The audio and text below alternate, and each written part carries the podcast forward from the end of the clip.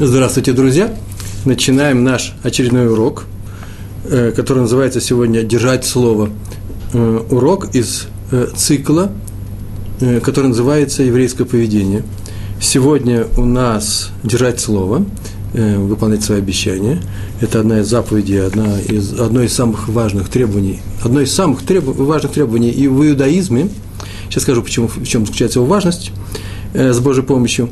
Мы находимся в недельном разделе, который называется Матот. Сегодня сдвоенная глава, э, раздел Тора, но мы будем, возьмем Матот, 30 глава, 3 стих. Там так написано, если кто даст обед, ну, обещание Всевышнему, потом через несколько слов, э, продолжение, то пусть не нарушит своего слова. То есть э, там написано не нарушит своего слова.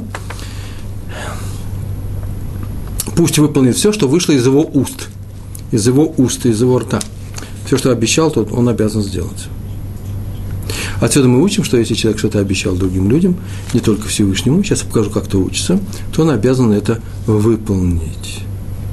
Ашла э, был такой известный, он называется святым, э, комендатор Торы, э, каббалист, написал известные книги здесь, в Израиле у нас. Он пишет следующее. Слова «пусть выполнит все, что вышло из его уст» кажутся лишними – Давайте я снова прочитаю, вы сейчас посмотрите, что они лишние. Человек, давший обещание, пусть не нарушит, то есть ему запрещается нарушить э, свои слова. И он должен выполнить все, что вышло из его слов. Это же одно из его уст. Все это одно и то же. Не нарушит и выполнит. Вот об этом пишет Ашла, они кажутся лишними. Достаточно было бы сказать, пусть не нарушит своего слова. Только этого вполне, вполне достаточно. Зачем пришли эти слова? Это правило мусара, поведения еврейской этики. Человек должен быть верным своему слову, даже если он не дал недер Всевышнему. Недер – это обещание в адрес Всевышнему. Э, человек э, произносит его, недер. Э, раньше это так написано в наших книгах, надо было сказать имя Всевышнего при этом, это как клятва, как заклинание, что я сделаю то-то, то-то, или наоборот, не буду делать того-то и того-то. Например, я клятвенно, просто пример, так написано в книгах, я клятвенно обещаю, что никогда не поеду в такой-то город. Жена не хочет, и я, вот я сейчас ее уверяю в том, что ради мира в семье я в этот город никогда не поеду. Это называется недер в данном случае. Собственно говоря, вообще-то недером, строго говоря, являлось обещание дать, э, э, дать э, что-то в храм, в Иерусалимский храм – а именно или цдаку, или деньги на поддержание храма, или деньги, на которые покупались жертвы, или саму жертву принести и так далее. Это и называлось недер. Недер, еще был такой, такое, есть такое понятие недева, это не сегодняшний наш урок, мы об этом не обязаны говорить, когда человек дает по своему по э, своему желанию, хочет даст, а хочет не даст, но раз дал, теперь придется давать. Или когда он обязан дать, и тогда Э, он обуславливает это определенными условиями. Так или иначе, если человек э, не дал недер Всевышнему, то все равно должен выполнить эти э, свои слова, свои обещания, так написал Ашла. И это следует из якобы лишних слов, которые, которые в этом стихе. Пусть выполнит все, что вышло из его уст. Извините. Даже если он не взял на себя обязательства, а только пообещал, должен выполнить. Так сказал, а что продолжает Муше, коленом Гада и Рувена, когда входили в Эрцкнан, который потом, после исхода из Египта, э, в Эрцкнан, в страну Кнаана, которая потом стала называться э, Эрцисроэль, еврейской страной, э, страной Израиля. Он так сказал, что вышли из ваших уст, сделайте.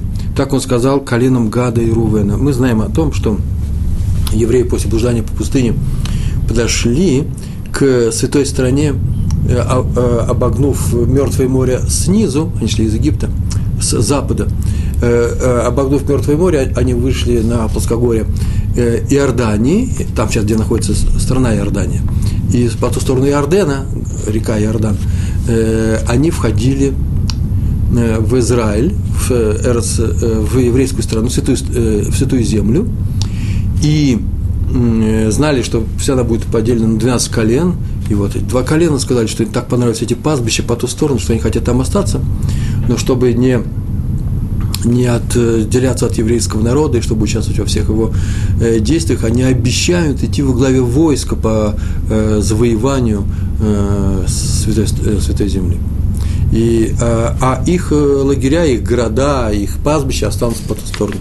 На этом уже сказал, вот как вы вышли из ваших уст, то и сделайте. Дали обещание, обязаны выполнить. Хотя они тоже э, вроде бы не давали недр. Как обещали, так и выполняйте. Понятно, что если кто-то дал какое-то обещание, мы не можем прийти к нему и сказать, что вот э, выполняй это, так нас учат э, в наших книгах, так написано у нас у Ашла, так Пятигорский учил в своем видеоуроке. Э, ничего не получится, почему? Потому что у нас нет прав тащить человека за его обещание в суд. Если он не дал, не написал долговую расписку, например, что он обязан платить такие-то книги, или не взял на свое другое письменное обязательство, которое мы можем теперь потребовать через Равинский суд, естественно, э, э, и так далее. Э, но мы знаем, что человек, который не выполнил свое обещание, не держит слова. А ему надо бы его держать, не дай Бог, надо бы его держать, потому что так поступают люди Торы. Так написано в нашем, в нашем стихе. Поэтому мы очень часто в еврейском мире, и многие из вас это знают, добавляют слова «блинедер» без обещания. Блинедер – это значит, я постараюсь сделать, я сделаю все, чтобы так получилось. То, что я сейчас обещаю сделать, это касается будущего. В будущем я, например, собираюсь завтра э, провести такой-то урок. Приходите ко мне на урок, и я его проведу, э, я его проведу. Э, Блинедер – это мое обещание э, э, в такое-то время. Услышали? Блинедер называется без обещания. Э, так мы добавляем. Я потом еще расскажу, у вас есть пример на эту тему. Другое дело, что когда я хочу сделать что-то хорошее, и вообще-то я полагаюсь на Всевышнего, а будущем там говорят по-другому. Так говорят «Безрадашем». Бесядыш моя, с Божьей помощью. С Божьей помощью Он даст нам эту возможность, мы это сделаем, что-то хорошее. Но если я беру на себя какое-то обязательство, например, я обязуюсь завтра провести урок, а именно у нас урок летучий, э, в э, каждую неделю он у кого-то э, нового, учи, из учеников следующего, и э, человек перед уроком, люди приходят с работы, э, накормят их всех, это тоже вот непростая вещь. Вот я завтра собираюсь это сделать вне очереди, например, вся обязательно добавить, добавить нужно бли недер, без без э, строгого взятия на себя обязанности. Общее правило такое. Это очень важные вещи, которые мы часто говорили раньше на первых уроках точно, а сейчас уже, по-моему, давно это не говорили, пришло время напомнить, как к этому относиться. Так вот, если я что-то обещал, я обязан выполнить. Запомнили? Могу повторить. Если я что-то обещал, я обязан выполнить. А вот вы не обязаны. По крайней мере, я с вас требовать этого не буду. С себя я буду требовать, а с вас нет. Почему? Потому что если я не выполнил, это очень плохо. Это крайне плохо, я расстроюсь. По какой причине это получилось? Э, э, буду думать, может быть, в следующих э, обстоятельствах я не буду так спокойно давать такие обещания, если они не выполняются. По крайней мере, я знаю, что у меня есть некоторые объективные причины. А если не объективные причины, я должен менять какие-то свои качества. Я должен справляться, улучшаться, делать шу. А вот другие люди, которые поступили э, не таким образом, как они обещали, и, может быть, даже в чем-то подвели меня, к этому нужно относиться спокойнее. Почему? Да очень просто, ведь у них же тоже есть объективные причины. И если я их не вижу, то это как раз моя беда, а не их. Объективные причины я должен видеть в других, а не в себе которые помешали, причины помешали выполнить этот, это обещание. А у других людей они есть, мне даже не надо их спрашивать, в чем дело, я знаю, что у них есть какие-то причины. Поэтому, кстати, когда человек опаздывает на ваш урок, вот вы даете урок, он побежал, запыхавшись в дверях, стоит и э, тяжело дышит, и нужно, чтобы он прошел. Нужно сказать спокойно, здравствуй, садись, и все. И достаточно этого. Не надо спрашивать, где ты был и почему ты опаздываешь. Это его личное дело. Так же, как я в своей жизни. Когда-то я же опаздывал. Неприятно было, когда спрашивали, почему я опаздываю. Почему? Потому что у меня была причина. Что я должен, неужели я должен перед всеми рассказывать э, свои причины? Э, как бы это не толкнуло человека к, обма, к обману. Есть вещи, которые мы не хотим рассказывать при всех, по крайней мере. Итак, если я обещал, я обязан выполнить, если вы обещали, то это ваше личное дело. Хотя я от своих учеников, если они меня спрашивают, как нужно поступить, скажу, конечно же, о чем разговор, так я учу своих детей тоже, надо выполнить срочно. Но я вас в суд не потащу. История про раби Арье Левина. Мы всегда рассказываем о нем, это иерусалимский праведник, его внуки рассказали, написана эта история про него. Однажды ему срочно потребовались деньги, это было очень давно, это было, по-моему, времена даже, может быть, войны, Второй мировой войны. Обычно, надо сказать, он никогда не брал суд, он никогда не брал в долг. Старался не брать. Такое свойство человека есть. Да и мы с вами так поступаем, правильно? Ведь без нужды мы не будем брать деньги. А если возьмем, то их нужно будет отдать вовремя. Это есть обещание, это есть обязанность человека. Э, э, в этой истории он взял деньги для того, чтобы помочь другим людям. Э, есть много разных случаев и обстоятельств, когда так нужно поступать. Ему потребовалось 50 лир, деньги были не маленькие, не огромные, но не маленькие, две недели по, тем временам. 50 лир, может спокойно было жить две недели, даже, может быть, больше всей большой семьей. И ему нужны были эти деньги только до вечера. А вечером там было написано, что он должен был получить зарплату. Какую зарплату, я не знаю, даже не знаю, где он работал. Но какие-то деньги он должен был где-то получить. И он пошел в ГМАХ. ГМАХ – это касса взаимопомощи. Такая, там, где ты приходишь, обычно люди знают тебя, э, иногда нужно поручиться других людей, а иногда не нужно, если тебя знают лично, и тебе дают деньги на определенный срок, и ты берешь обязательства на себя, прям устно. Я ни разу не дал письменных обязательств в таких случаях. Я видел письменные обязательства в таких случаях, и их нужно, э, и их нужно э, писать обязательно. Все, что касается денег, нужно писать такие вещи, особенно э, суды, как берем, как сдаем, так по закону. Но бывают случаи, когда срочно нужно было взять, и да, достаточно или свидетелей, или тебе просто верят. Между прочим, вот я сейчас говорю, сейчас вспомнил, есть же интересный пример на эту тему. Я работаю очень часто, бывает такое, что я перевожу книги, с какими-то издательствами я работаю, с какими-то организациями перевожу книги, и у нас есть некоторый договор, э, какие деньги я получу в результате с такой-то работу. Я еще ни разу не помню, чтобы у нас был письменный договор. Если я работаю с какой-то организацией, Joint или какие-то другие организации, то нужно написать такие договоры. А в нашем мире почему-то принято достаточно договориться, бывает даже по телефону. Где бы я ни работал, во всех случаях, а таких случаев были десятки, я нанимался на работу э, учителем, например, в Одессе, достаточно было одного телефонного разговора, мы договорились о цене, и так, так оно все и происходило. Так или иначе, он взял эти деньги, знаете, я все время отступаю. Так положено. Я рассказываю истории, э, так устроен, например, Талмуд. Он все время отходит в сторону. иногда возвращается, как правило, возвращается к тому месту, а иногда не очень. Э, но это же интересно рассказывать, э, занимая, говоря что-то еще и со стороны. Мне это кажется интересным. Если вам не интересно, напишите мне свой отзыв, мы тут же прекратим. И будем идти, как, парово, как пароход по Волге, прямо и никуда не сворачивая. И так или иначе он взял, пошел в магазине, в одном магазине, хозяина магазинчика на рынке, который называется Иерусалимский известный Махана Иуда.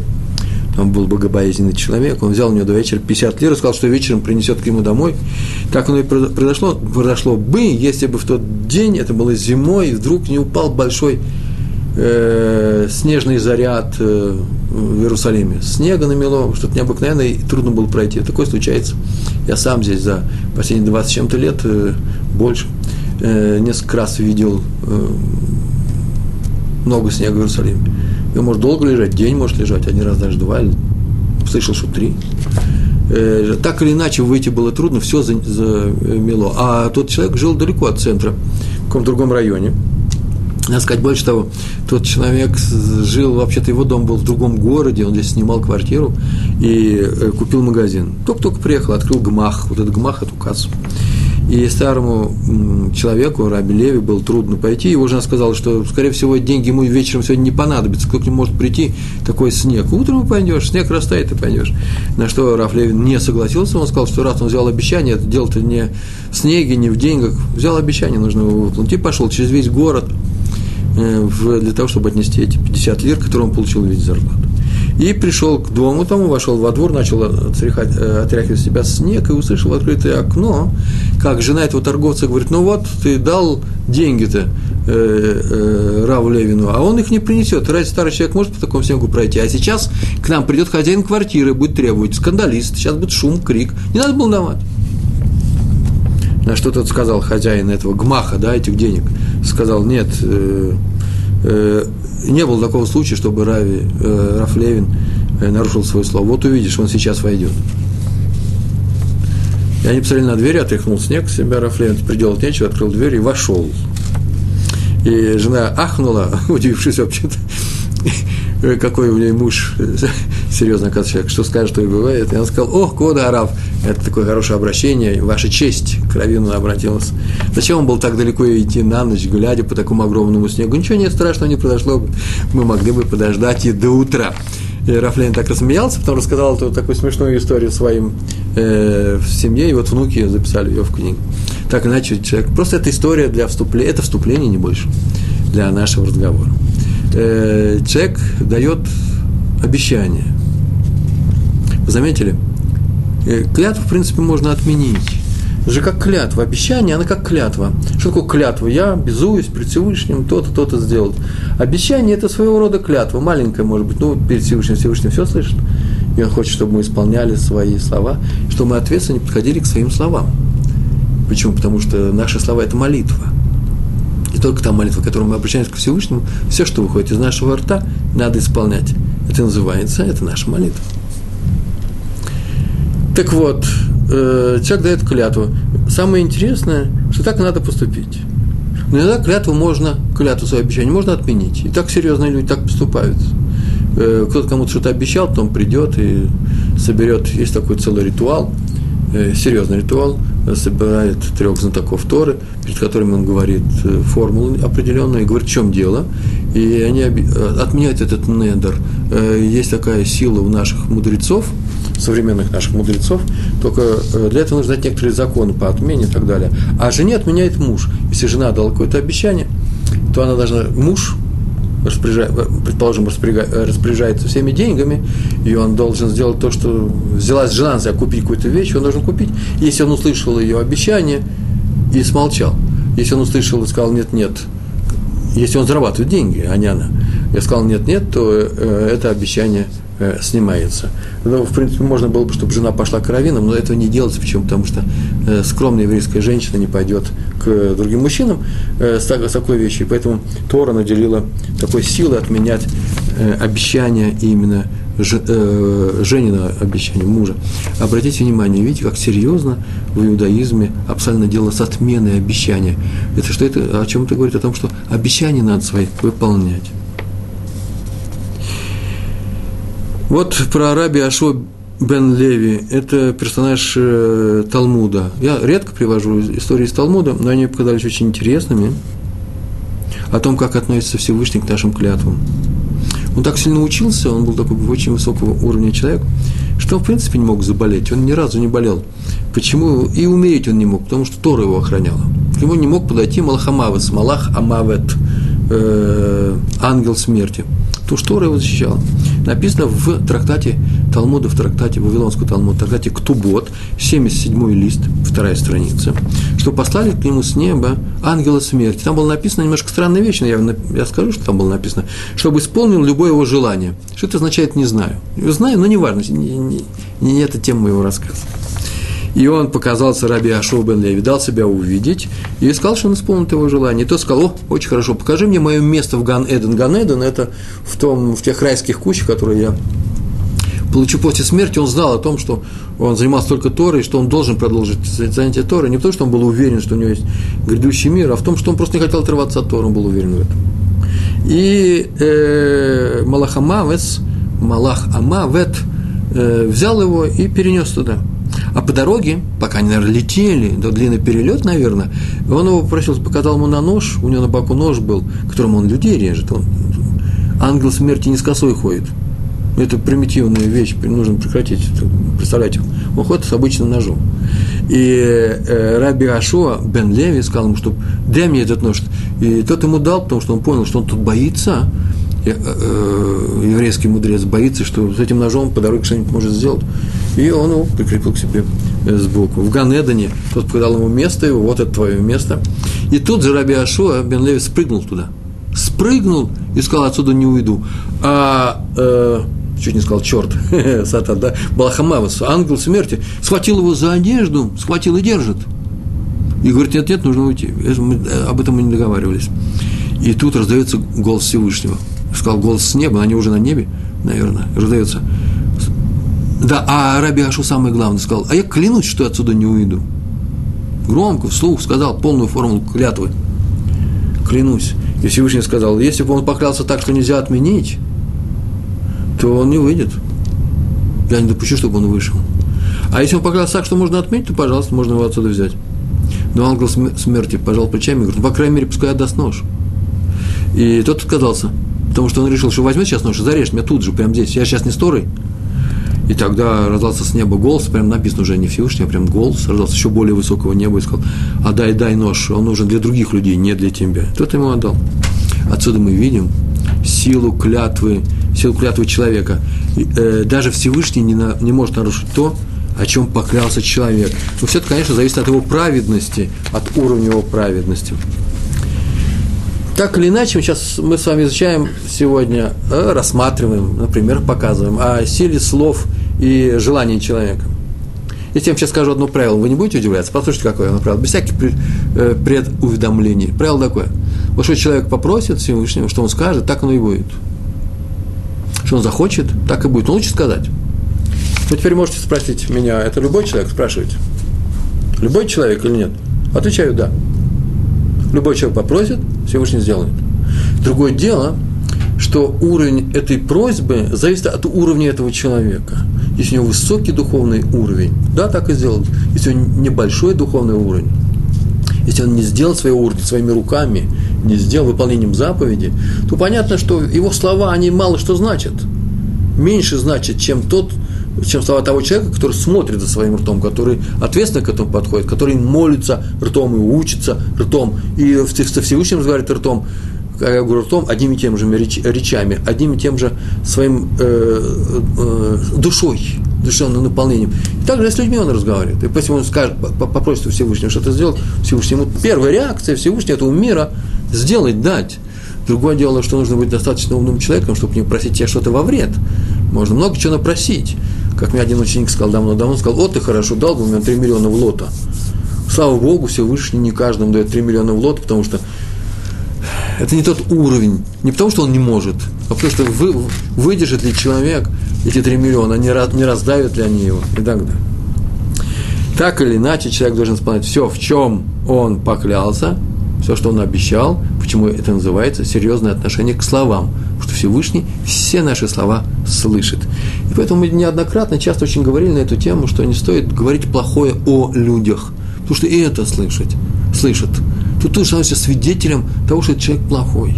И не надо никому желать ничего нехорошего. Простое пожелание, ни дня, ни дна, ни покрышки, оно просто катастрофично. Это ничего не значит, что сейчас же его засунут в кастрюлю, где нет ни дна, ни, ни покрышки. Нет, не об этом. Но и это будет учтено в общем хоре, в общем э, мнении всей общины по поводу этого человека. И это будет учтено. Поэтому нам нужно становиться причиной тому, что другому человеку станет плохо. Как бы нам, не дай Бог, от этого не стало плохо. Да? Это же один из наших общин. Мы сегодня говорим про обещание. Раби Йосеф Канеман, это следующий персонаж нашей истории, и наших историй, глава суда в, в Поневеж. Он э, всегда сидел вечером. Вот у него интересное было свойство. Когда начался Рожа Ашоны, Новый год еврейский, и все идут после синагоги домой, и он шел домой. Все садились за столы в кругу семьи. Помните, да, что мы делали там разные симоним, это признаки объясняли, чтобы нам было как, э, нас было как зерен граната, год был сладкий, как яблоко, все фрукты, с головы рыбы, все это, все это говорится в кругу семьи. А он всегда садился отдельно. У него была семья, он садился отдельно. У него был накрыт стол, и он там сидел, велкий душ, садился и кушал. И так продолжался с года в год. И никто не знал, почему. Ну, кроме близкой самой семьи. И вот однажды его ученики спросили его, что это за обычай такой. И объяснили, это очень важно, когда мы что-то спрашиваем у раввина крупного, э, неважно, хасидский раф, литовский раф, опять нужно добавить такую фразу. Мы спрашиваем не ради любопытства, а чтобы Тору выучить, потому что каждое действие праведного человека – это же Тора, и мы хотим что-то здесь подчеркнуть. И они подчеркнули. Знаете, что сейчас они подчеркнут? Что сейчас они подчеркнут в нашем рассказе.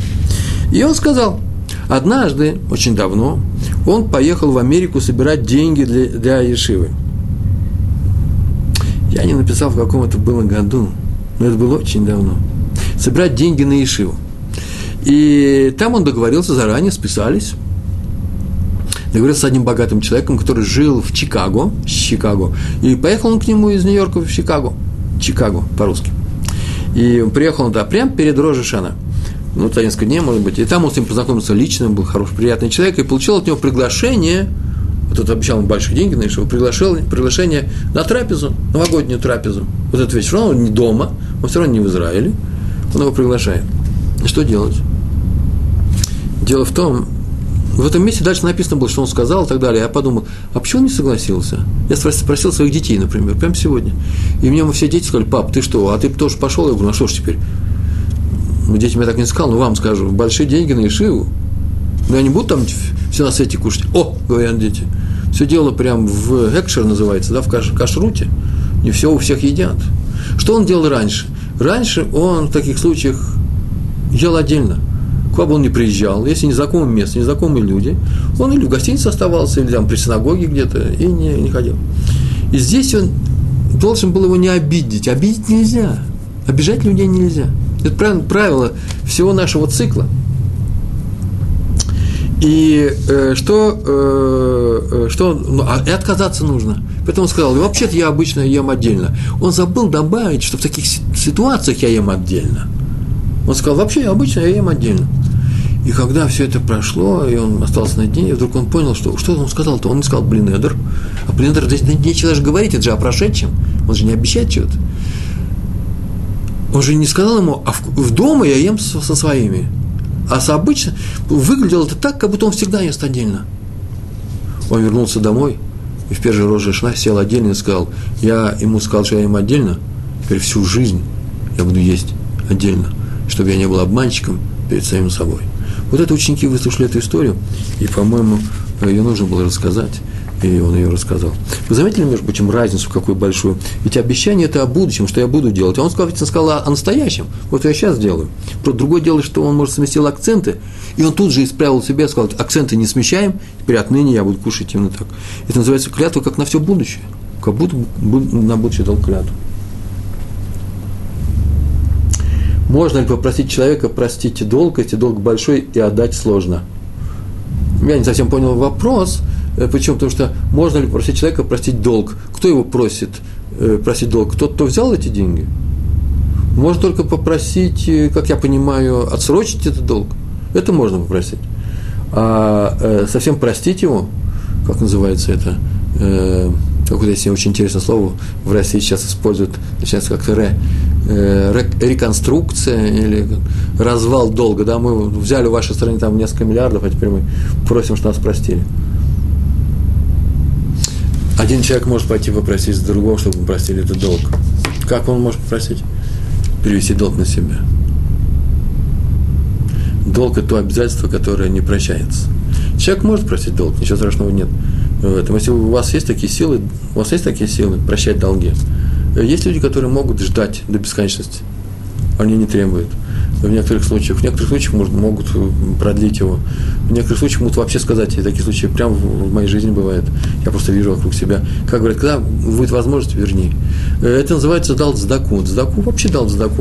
Э, э, но дал сдаку самым красивым образом, а именно, я тебе дал как долг, считай как долгом, если тебе неудобно брать сдаку, ты не хочешь, зависит от других, от чужих подарков, называется сунаматанот и хе, тот, кто ненавидит подарки. Нужно не, не любить подарки, брать подарки. Надо любить подарки, давать подарки, но не брать.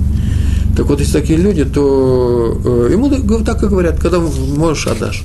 Но совсем простить долг, попростить, простить долг, надо подумать, это что-то очень специфическое. Если долг большой и отдать сложно, если он маленький, тоже можно, то в случае попросить простить долг маленький, чтобы не носить большого ущерба. Вопрос остается.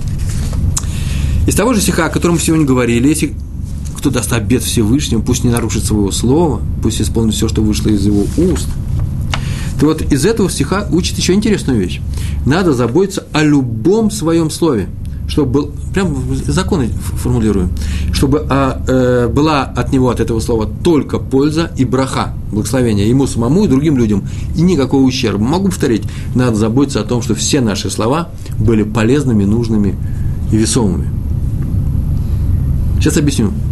Э, объяснил это, вывел этого стиха Аризаль, величайший ученый, э, жил здесь, в Израиле у нас, э, Аризаль, э, написал «Мистик», э, у него была большая группа учеников, э, каббалист, Он так написал.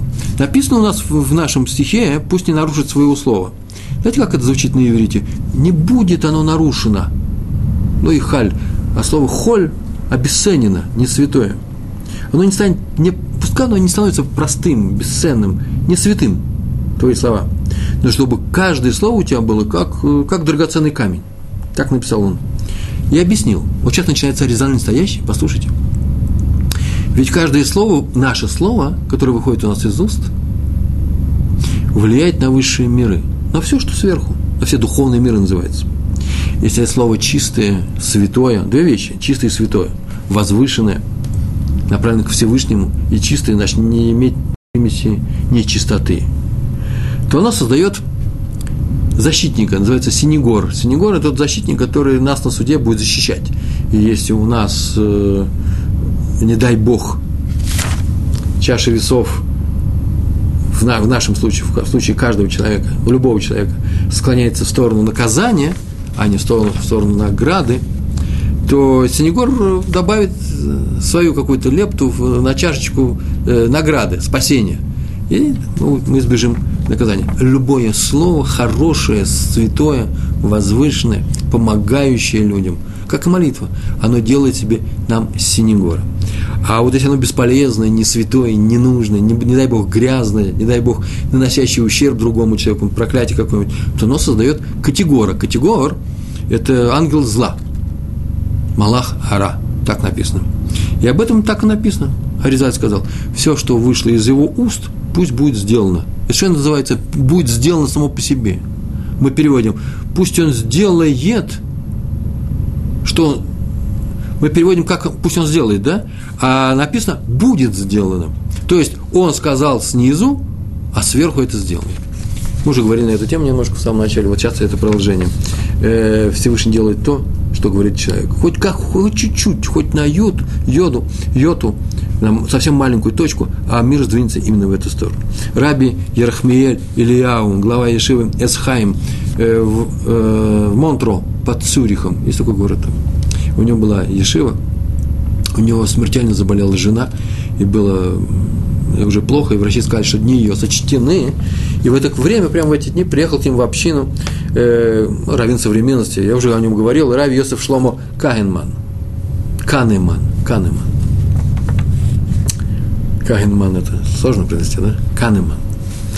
И глава Ешивы решил ничего ему не говорить про состояние своей жены, ни слова не сказал, и даже на лице у него не было ни сумрачности, ни заботы, а забот было очень много – врачи, спасение жизни человека. Приехал такой крупнейший раф, равен современности. Это редкий случай, это браха сама приехала. И вокруг него создали, создали праздничную атмосферу, уроки шли один с другим. И, и он его просил дать урок в Ешиве. И он давал урок. А он был крупнейший специалист по Аллахе, по законам и специалист по Талмуду. И он взялся дать урок по э, трактату Талмуда, который называется Ктубот, Ктубас. И он давал там урок на тему есть такое правило очень интересное. Э, оно так формулируется. Род, который запрещает, он и разрешает. Специфическое правило. Что запрещает самому себе или другим, то и разрешает. Такое же, каким способом мы что-то запретили, таким способом можно и разрешить. А один частный случай в клин клином вышибает, как его лечит и так далее. И он дал эту лекцию. А в конце лекции сказал, что лекция закончена. И вдруг он такую фразу говорит – он закончил лекцию, поднимает руки и говорит, Рибано Шалилам, господин этого мира, мы только что выучили правила, тот, кто запрещает, тот и разрешает. Прошу тебя, выполни теперь ты это правило. Не дай умереть этой праведной женщине, которую ты присудил к смерти, если ты ее присудил. Сейчас придет Малахамавит, ангел смерти, то отпусти его обратно, верни его обратно. Ты запретил, ты и разреши. Так он сказал – и все сказали «Амен». А утром э, врачи пришли, она была при смерти, пришли врачи и сказали, о, чудо случилось, э, медицинское чудо, так было написано, медицинское чудо, оно зафиксировано, э, что она выздоровела. Есть такое правило, мы уже говорили об этом, что как праведник скажет, так небо и сделает. Поэтому, когда мы идем за благословением, кстати, к своим раввинам, то это не потому, что они провидцы, они знают, что с нами случится. Нет, что они скажут, то и бывает. Он сказал, мне будет хорошо, мне должно быть мне и будет хорошо, я в это верю. Есть примеры, я об этом сейчас мы немножко поговорим, потом вернемся к нашей теме, что мы должны смотреть за, своим, за своими обещаниями. Но сначала, как Всевышний смотрит за обещаниями праведников. Так почему праведник, как праведник скажет, так небо и сделает? Почему? Да потому что праведник сам, как он скажет, так он и сделает. Вот, кстати, между прочим, связь. Он же смотрит своими словами, Всевышний смотрит за его словами. Поэтому, между прочим, все пророчества нашему народу даны только потому, хорошие пророчества еврейского народа, потому, что они исполнятся, потому что евреи выполняют то, что они обещают другим людям. Это на этом основа всего. В частности, евреи на Синаю, на горе Синай, э, взялись исполнять, учить Тору. И поэтому Всевышний не отменяет своих обещаний, своих пророчеств от еврейского народа, только именно в силу этого.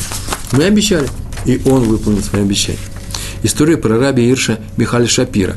Однажды он, это серьезная история, между прочим, очень серьезная, это в газетах было написано, вошел в комнату, так он пишет в своей книге, вообще в нескольких книжках написано, я читал прямо его, где сидели Рав Дискин, крупнейший раввин конца XIX века, начала XX, здесь в Иерусалиме, один из самых известнейших раввинов э, Израиля, и его друг Рав Илья Старлицер, так его фамилия была, ну, родственник.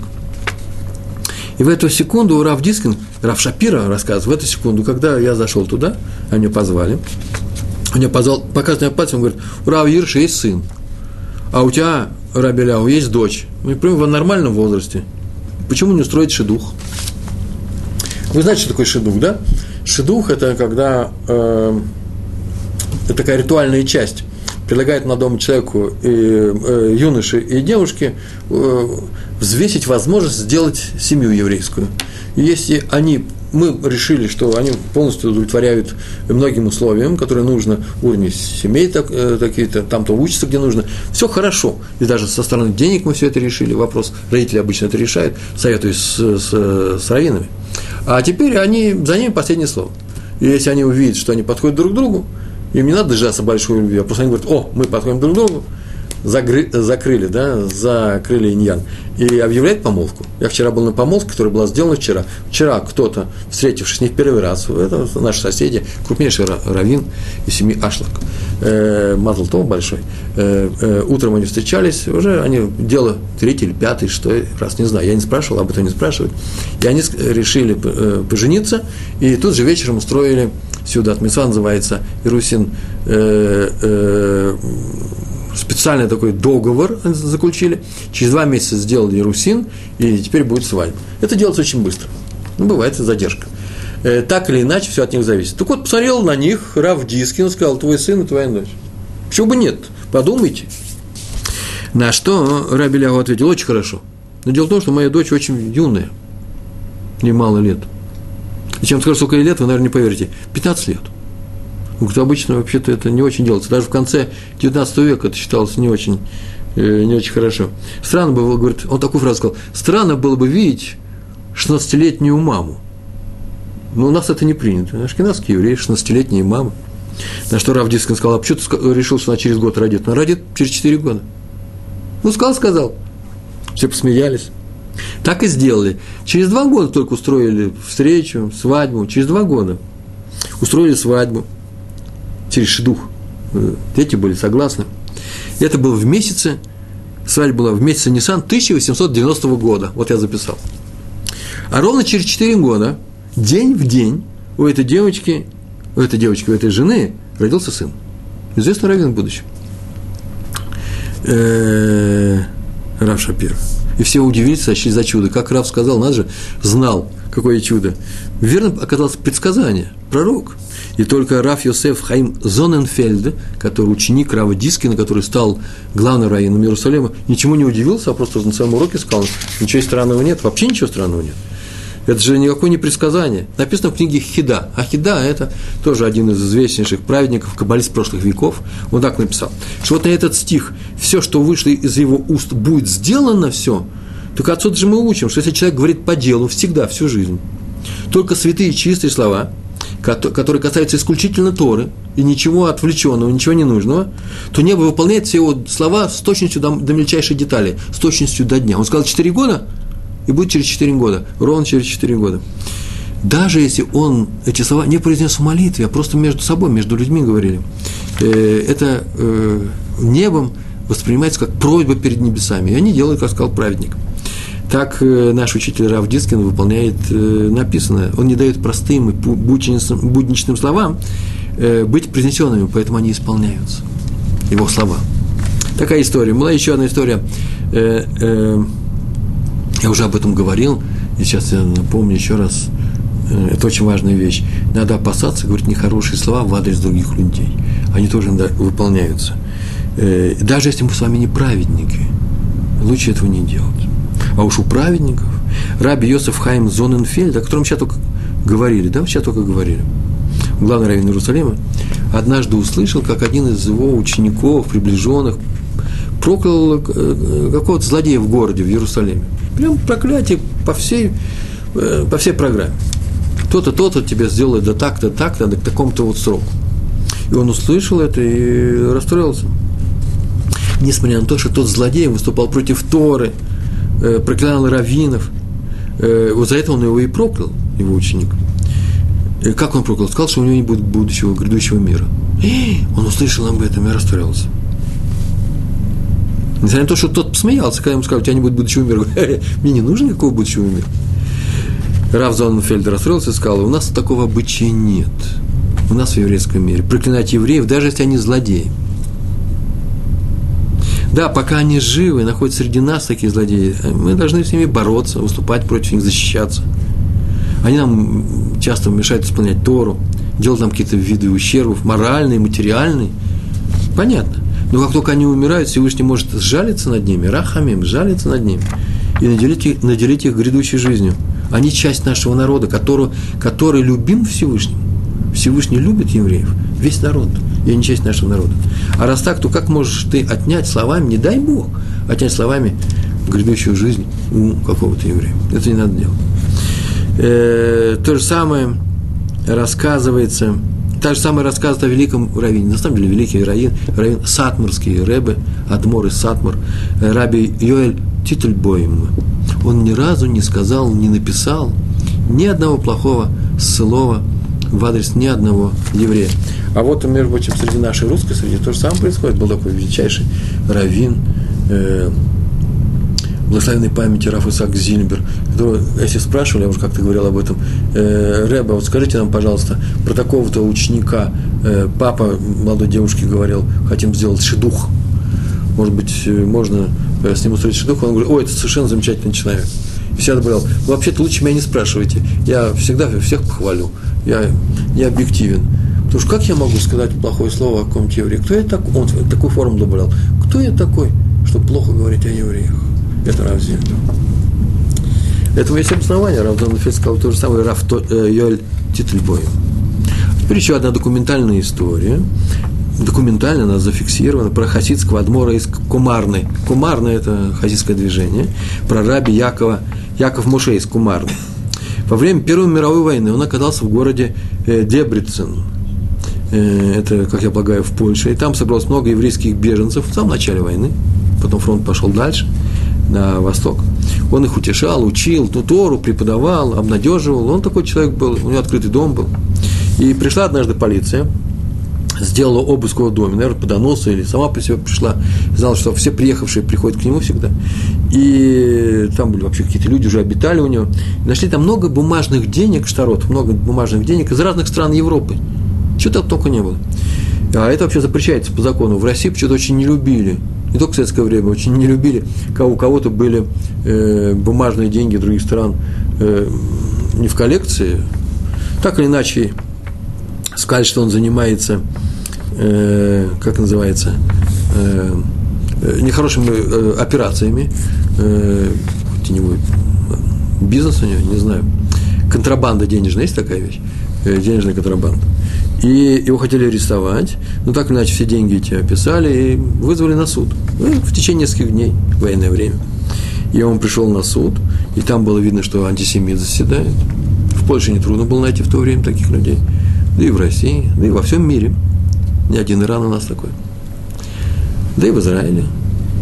И, не вдаваясь в подробности, как он его видал, и завопил, и закричал. и ногами застучал. И кричал, сними кипу, так написано, сними кипу, он, наверное, в чем-то был большом, ермолк. И потребовал, тот сказал, я не могу ее снять. Э, почему? Потому что э, я вся хожу с кипой. Так сказал Адмор из Кумарны. Судья завопил, приказываю повиноваться. Ты тут не дома у себя, я тут хозяин. На что Раф Скамарн снова спокойно сказал, показав на него, вообще-то он тут везде хозяин. Он мне сказал носить кипу, я буду носить кипу. И тут он закричал, я тебе сейчас покажу, кто тут хозяин. Выбежал из своей кафедры, подбежал к нему и ударил его. Ударил его, ну, наверное, не сильно, не написано, что Раф упал. Он только посмотрел на него, поднял руку, показал ему на его руку и сказал, а вот эта рука, смотри за, смотри за своей рукой, она скоро отсохнет. И так он сказал, спокойно сказал, вот спокойствие убивает этих зверей всегда. И так проникновенно это сказал. Он не сказал проклятие, он просто сказал, смотри за ней. В смысле, управляй ею. Что-то испугался, сказал, сегодня суд отменяется, переносится на завтра. На, на завтра все пришли. Город Дебрицен. Написано было в газетах. На на завтра все пришли, а им сказали там внизу, что судов сегодня не будет, судья не пришел, приболел. Ну, второй день то же самое, а потом суд и отменился. А через несколько дней он прочитал в газете, прибежали, пришли и сказали, принесли газеты ему, что судья заболел, главный судья города заболел странной болезнью. У него начисто отсохла правая рука от ладони до плеча. Начисто высохла. Такого еще не было. Почему это случилось? Это он прочитал в газете, это написано в газетах. Следствие. А следствие касается нас. Евреи, смотрите за своими словами в адрес тех, кто нам сделал плохо. Вот как бы мы не сделали плохие вещи, если, не дай Бог, мы на таком уровне находимся, но смотрите, Всевышний прислушивается к нашим словам. Но так э, бывает не только с проклятиями, но и с брахой. Браха – это тоже серьезная вещь. Про Гаон Ильяу из рассказывает, что в дни Суккот он сидел в своей суке и учился – сука, это значит, что это такое? Шалаш специальный, он там сидел, учился. Пришел один еврей и сел в сторонке прямо при входе, было темно. Так вообще поступали э, к великому праведнику, большая сука, прийти и получить там благословение. Это же благословение сидеть в, в суке, в сукот, в праздник сукот. Но он так получилось, что э, Гаон, Ильяу, да, а, Агра, а Гаон – из Вильна его не заметил и даже ну, попресывал, может быть, но не обратил внимания, кто сидит. И тот посидел, посидел, потом решил, что, наверное, он в чем-то провинился, что-то нехорошее сделал. Раф на него сердит, решил потихоньку уйти. Но уйти нельзя же, прежде чем э, не выяснишь, э, в чем вина. Ведь нужно же ее исправить. Поэтому он подошел и спросил, Раф, вот я ухожу. То посмотрел на него и ну, вообще взял и спросил, в чем я виноват тот узнал его тут же и сказал, о, ты ни в чем не виноват, просто я тебя не узнал в темном углу, подойди ко мне поближе, он подошел, он положил ему руку на голову и сказал, пусть продлит твои дни Всевышний до ста лет, за то, что ты пришел ко мне разделить радость в, дне, э, в день радости Торы. Это Суккот, это праздничный день радостный. Ты пришел ко мне, вот за это, да продлит он тебе и даст он тебе сто лет жизни. И еврей действительно долго, очень много жил. Долго прожил он, и когда ему было 98 лет, он очень серьезно заболел, и родные вызвали врача, он, пришли врачи, и он даже их не пустил. Он говорит, не нужно мне никаких врачей, у меня еще осталось два года и два месяца от благословения э, Веленского Гаона. А раз так, то, говорит, меня ничего не, не, меня ничего не тронет, я, у меня гарантия. И действительно, э, так и случилось. Он умер ровно в день своего рождения – и весь Вильнюс это отметил, когда ему исполнилось ровно 100 лет по еврейскому календарю. И вся Вильна, весь город провожал его на кладбище. Так было написано в те времена. Еще одна история про Рави Дова Береша Файнфельд, э, Адмора из Щебани.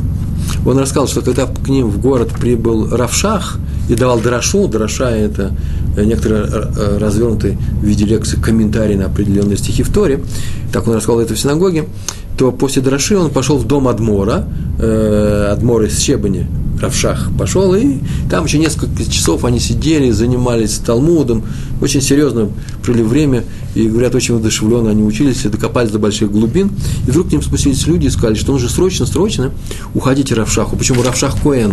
Вы знаете, что такое Коэн, да? А там наверху агония, человек в присмерти, сейчас нельзя находиться Коэном э, в этом доме. На что Равшах э, вздрогнул, потому что сейчас оторвали его от Талмуда, и выслушал все это. И как стукнет кулаком по столу и сказал, никто ни, никуда не умрет.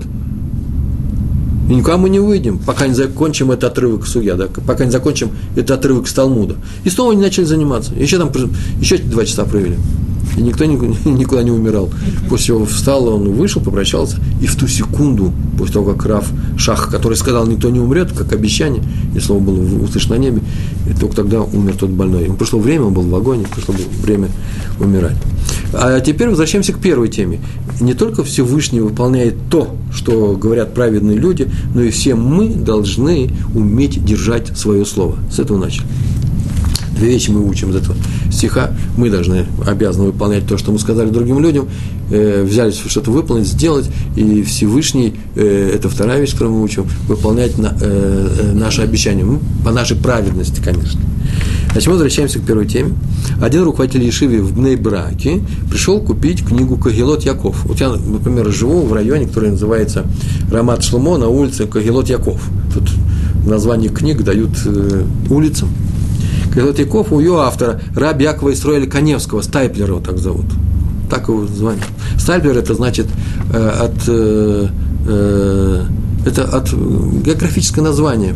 Э, э, Стайполь, или там еще какое-то название было, э, название, это место, с которым э, фамилия происходит. Э, Кагилот Яков – это многотомный труд, это большая серьезная вещь, по нему учатся, и мы часто смотрим у них. И ему нужен был этому человеку определенный том, и он хотел, взял, Мехабр называется, составитель этого труда пришел взять определенный том. Стаплер пошел, начал искать, но не нашел. Сказал, что сожалеет, и он ему сегодня не продаст эту книгу. Он ему эту книгу не продаст, так он сказал. Почему? Потому что ну, э, надо даже подождать до следующего тиража, это закончилось. И у этого человека, который пришел покупателя, это был тоже у Равина одной из ешив, мы сказали, лицо стало печальным, но ему нужна была эта книга, он увидал, ой, человеку это нужно, и пошел снова искать, пошел в другую комнату, где-то в спальне, где-то нашел эту книгу, пришел и принес. Это так обрадовался, что он получил эту книгу, берет деньги, собирается дать ему деньги, дает деньги, и тот посмотрел на деньги и говорит, ты что, Хочешь, чтобы я был обманщиком? Я же тебе сказал, что эту книгу я тебе сегодня не продам. Не сегодня, вообще не продам. А поэтому я не могу нарушить свое слово. И он ему дал ему в подарок в исполнение э, стиха «Пусть выполнит все, что вышло из его уст», так сказал Стайплер. Дал ему книгу в подарок. И так надо поступать. Мы уже подходим к финалу нашего, э, наших, э, наших, наших занятий. И у нас, по-моему, 8 минут примерно, даже больше – даже меньше мне подсказывает, ну, примерно. Э, сейчас важную вещь расскажем. Так нужно писать не только со взрослыми, которым мы даем обещания, и должны выполнить, но и с детьми. Как это не печально. Раф Иуда Цатка был болен. Вот что с ним произошло за, примерно за три месяца до его смерти. Э, ему надо было срочно принять лекарство, а это был пост 9 ава. Пост 9 ава не принимают лекарства Э, и он дождался Авдала, до Авдалы. Авдала – это такой тоже ритуал, когда мы произносим специальное благословение над э, бокалом вина, э, и, и надо что сделать? Авдала. Нужно было сделать это позже. А на исходе субботы наступал, наступал пост на, на исходе субботы. Ему можно, в принципе, нарушить это. Но вечером нужно принять таблетку. И вот э, после э, Авдалу нужно сделать, он отказывался до Авдалы принять таблетку, а э, ее было нельзя сделать, потому что пост наступал. Пост наступал, 9 ава. Тогда в таких случаях зовут молодого человека, мальчика какого-то, он говорит браху, равин, мальчик э, говорит, а мы ну, выпиваем это яйн, вино, э, сок виноградный. После чего можно, он-то уже может тогда даже в пост больной принять свою таблетку. А до Авдалы такое правило, после окончания субботы до Авдалы многие ничего не едят, не пьют, пока не будет Авдалы. Так здесь, так оно и произошло. И как только ребенок выпил это вино, жена Рава, Рава Цатки сказала, о, я ему дам конфету. А теперь пост, Рав сказал, не надо, не надо ему давать конфету. Кончится пост, и мы ему дадим конфету. Ну, прошел пост, пришли вечером люди молиться, Рав Цатка молился, и помолились они – и потом пошли, Кидуш Ливанас сделали, это специальное благословение 9 ава на Луну, каждый месяц делается, просто в месяц Ав делается после 9 ава. Так или иначе, только они все помолились, уже шли по домам, и он подходит к э, отцу этого мальчика и говорит, что а где этот ребенок, я вижу, уже поздно, 9 ава, это лето. дети раньше, раньше пошли спать, а мне нужно дать э, ему конфету. Он уже спит. Он говорит, нет, не спит. Ты говоришь, ну не надо никакой конфеты, сказал папа. Ну что это, взрослые люди. Мальчик, взрослый мальчик, 9 лет, обрезался без конфеты. Ты говоришь, делать не в мальчике, я же обещал. И пошел к, э, к этому мальчику, взял его и отвел к себе домой. Жена его, ведь обещал конфету, да, привели и дали ему эту конфету. История-то очень простая. Ребенок пришел, получил конфету. А почему мы ее рассказываем? Потому что если ты обещал ребенку, тоже надо выполнить. Это правило такое. Если обещал ребенку, надо выполнить. Независимо, кстати, я могу добавить от себя, хорошее или плохое. Если хорошее обещал с условием, и условие было выполнено, лучше так не делать, кстати, то хорошо. А можно и делать, ничего страшного в этом нет. Но если сделал плохое, как сказать, хорошее или плохое, а вот если таким образом все это происходит, э, если вы, девочки, соберете с собой игрушки, которые разбросаны по всему полу, вот тогда я вам почитаю сказку на ночь, то если они не убрали игрушки, запрещается читать сказку на ночь чтобы не обесценилось твое слово воспитательное. Но здесь мы, у нас немножко еще серьезнее, надо выполнять то, что ты говоришь, даже по отношению к детям. Если я говорю какие-то такие жестокие вещи и нехорошие вещи, то можно от них отказаться, сказать, ничего, ничего страшного нет. Но в данном случае как раз это было бы хорошо сделать, чтобы воспитательный момент. Э, без сказки они могут пережить. В следующий раз они э, уберут свои игрушки. Только не наказывать детей жизненными важными вещами, едой или э, отдыхом каким-то. Если все пошли в детский сад, и этот мальчик сегодня с утра себя не очень хорошо вел, ему сказали, ты не обижай никого, иначе мы с тобой в детский сад тебя не возьмем, детский сад, детский э, зоосад, зоологический сад, в парк то нельзя ему сказать, мы тебя не возьмем. Почему? Потому что это жестокость. Жестокие вещи не надо э, исполнять. Если можно э, их не исполнять. Это дети. Это по к взрослым очень часто. Не спешим наказывать друг друга, а выполняем только то хорошее, что мы обещали сделать. Комментатор Талмуда Пней Яшуа, Раби Аков Яшуа из Кракова, написал, что он сидел дома, это произошло в 1703 году, и учил Тору. И написано во всех хрониках, произошел страшный, он был молодой, страшный пожар Э, кто-то неосторожно там обращался, как было написано, с несколькими бочками смолы, и они загорелись. Да не было э, хашмаль, не было электричества, не короткое замыкание. Так иначе разразился в их квартале страшный, страшный пожар. Здания рушились, падали, вплоть до подвала выгорали. Погибло 63 человека в этом квартале, мало кто успел спастись. А сами, самое интересное, Раби Иошуа оказался посреди прямо всего этого пожара. Прям посредине. Все, и он был отрезан огненной стеной от дверей, от окон. И тут, так он написал в своих книжках, он стал молиться, господин мира, если ты укажешь мне путь отсюда, наружу, покажешь мне этот путь, наружу, то я никогда не выйду из дома учения. Буду учиться и писать то, что, что понял в законах. Комментарий написал, решил. И тут он вдруг посмотрел и увидел между столбами, в том помещении, где он находился, ясная прямая дорога просто, там вообще ничего не было, никакого огня не было. И он спокойно вышел, и у него не было никакого, даже, даже э, ожога не было на нем. Вышел как никто. Почему? Потому что он сразу понял, что это э, с небес, и он сел за свой огромный труд, Пны Ашуа, на котором мы сейчас изучаем. И по, так он дал обещание, выполнил. Хатам Сойфер, Раби Муше Сойфер, великий талмудист, ему было 9 лет. Все знают, кто такой э, Хатам Сойфер, правильно? Ему было 9 лет. Его учитель Раби Натан Адлер, Носан Адлер, получил приглашение быть главным раввином в городе Босковице. Я так не, знаю, что такое Босковице, я его не нашел. Может быть, сейчас в Вроцлав, я не знаю. Польша. М- Моравия, так или иначе, это город был в Моравии, и он должен был покинуть Франкфурт, где до этого жил. И собрались, собрались все ученики э, на прощание, причем какое прощание, известнейший Раф Натан Адлер уезжает, какой брахон, он каждому давал браху каждый о чем-то просил, и он это выполнял. И когда очередь настала маленького Моше, будущего Хатам Софера, 9 лет было человеку, тот пожал ему руку и сказал, что ты, мальчик, очень, говорит, я хочу учиться с тобой, я буду учиться с Равом всегда, так он сказал. И отошел в сторону. Сказал, сказал, ничего не попросил. А потом вдруг подошел, говорит, ой, я не сказал блинедер. Что теперь мне делать? Я не сказал э, несерьезно, всякое, я постараюсь. Тот сказал, подожди, что значит ты не сказал блин эдер? А ты что, вот это важные слова, вот на этом я хочу закончить. А ты что думаешь, если ты не сказал блин эдер, теперь можно не исполнять? Кто сказал? И ушел. И мальчик, у него нету ни одежды у них, ни разрешения папы с мамой, но это еще можно решить, потому что эта семья была праведников. Денег нету никаких, ни одежды, зима. Что он сделал? Он подошел к нему и говорит, я поеду с тобой. Тот посмеялся, ну, мальчик маленький, говорит, ничего страшного, потом приедешь, вырастешь большой. У меня и места нету. Но, но ведь я недер дал. И когда он поехал, он побежал за его телегой, за его каретой. Написано, бежал два часа. Уже за город выехали, он бежал два часа. И пока обессиленный не упал. И когда он упал обессиленный, то он упал на, э, э, и скатился с, с откоса. Камни были по бокам, он скатился вниз. И шум камней, которые катились рядом с ним, оставили эту карету, вышел Раф, взял его, обнял, дал ему браху, посадил с собой и увез. Может быть, из-за этого случая мы получили хатам софер. Значит, отсюда следует, что даже если мы добавляем слова блинедер, постараясь выполнить, надо выполнить. И если мы будем выполнять все свои обещания, то Всевышний выполнит с Божьей помощью все обещания, которые он взял перед еврейским народом. Большое вам все, э, большое вам э, спасибо, всего хорошего, до свидания. Шалом, шалом.